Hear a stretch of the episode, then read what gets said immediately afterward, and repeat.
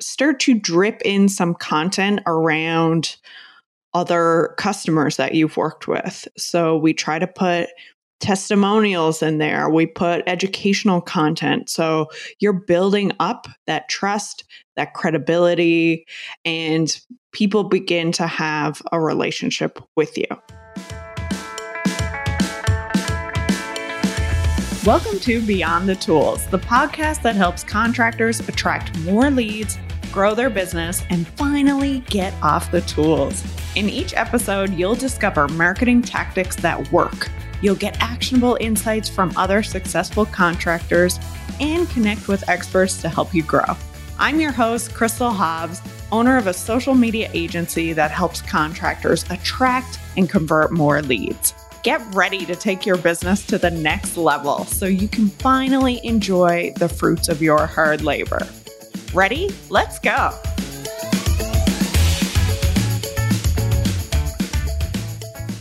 How often does your phone ring and you think, I got to answer this? I think the biggest complaint that I hear from contractors, especially in the beginning stages of your business or as you grow, is that you just hate that you can't get away from your phone, whether it's clients calling you because they're having issues or you have your team calling you because there's some sort of problem that they don't know how to solve, and you're the only person who understands how to do that. Or you've got leads coming in and they're calling you, and you know you have to be the one to answer the phone because you have to make that sale to keep things going. While I certainly can't solve all of those issues, one of the things when I press my clients on this that I learn is that a lot of them are doing all of their lead follow up manually. And adding in some automation can really take at least some of the pressure off. So let's dig into that a little bit more. The cool thing about technology today is that it can pretty well literally do anything. So when I start working with a client, one of the first things I ask them is, okay, are you doing any email marketing? And most people say no. At best, they've collected some emails, but they haven't really done anything with it.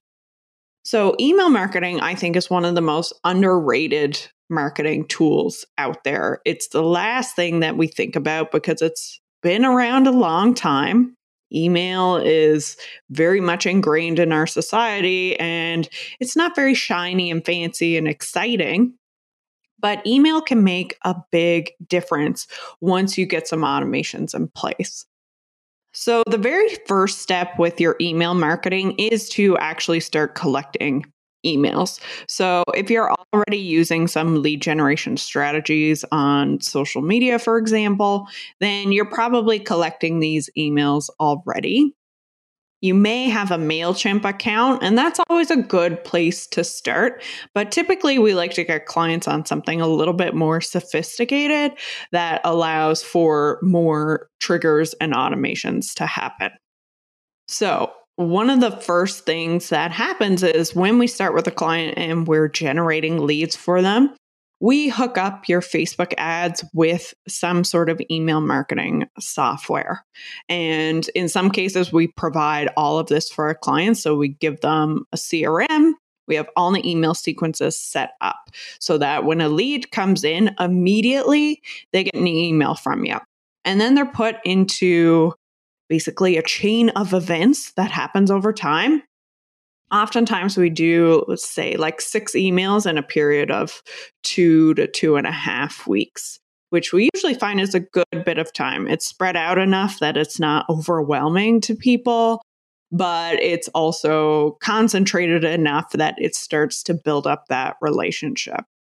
And what that can do is whether you have a lead coming in at 3 a.m or at 6 p.m. when you're sitting down to have dinner with your family, that email is doing that initial first bit of work because it's letting that lead know that yes, your information is being received. Yes, we are going to get back to you. And it gives them a little bit of peace of mind and starts to build that relationship.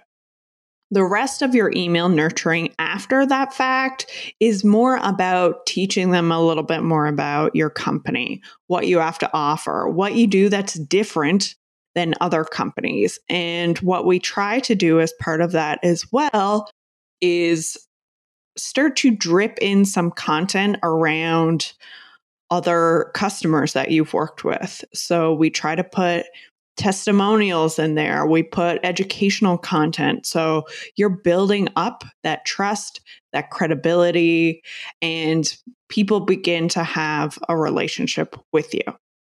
The other thing that our systems can typically do is not only are they getting emails, but we're also reaching out on other channels. So oftentimes that looks like text messaging. We've had one home builder client as an example that we started using text sequences with. And they were specifically going after first time home buyers.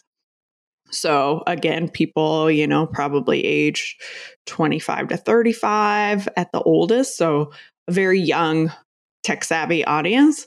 And they found that they were getting a much better response from text messages. And they were actually having one to one conversations with these people. So part of it was automated, but once they had somebody respond, we had it set so that the automation stopped and then a real person could take over. So that way it is, again, kind of easing things up for you a little bit by having those automations in place, but you're still able to get in there at the right time and it gives you a little bit of breathing room. So we had a client like this that just started with us recently and they just found they were inundated all the time with phone calls, messages, stuff coming from everywhere and even just having everything in one place. So having a system that keeps all of those messages whether they're coming from Facebook or their text or they're, you know, an email having all of that feed into one system can be a huge time saver. And then if you get to a point where you hire an admin or a salesperson, then they have one place that they can look and it's easy for you to hand that off.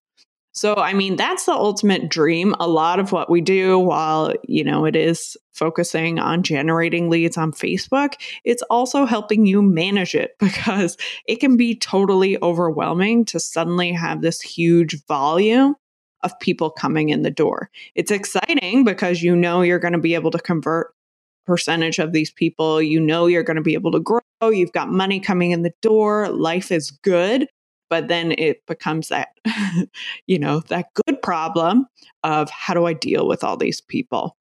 And we found the most successful clients that we have allow us to really help them through that process that we really collaborate and we're able to design a system for them that uses smart automation but also gives them the tools that they need to succeed so if you're in this position right now where you are just going crazy with the amount of phone calls and messages and stuff that you are getting, at the very least, what you can do is look to get some sort of CRM software where you can put the majority of your leads and stuff that are coming in all in the one place.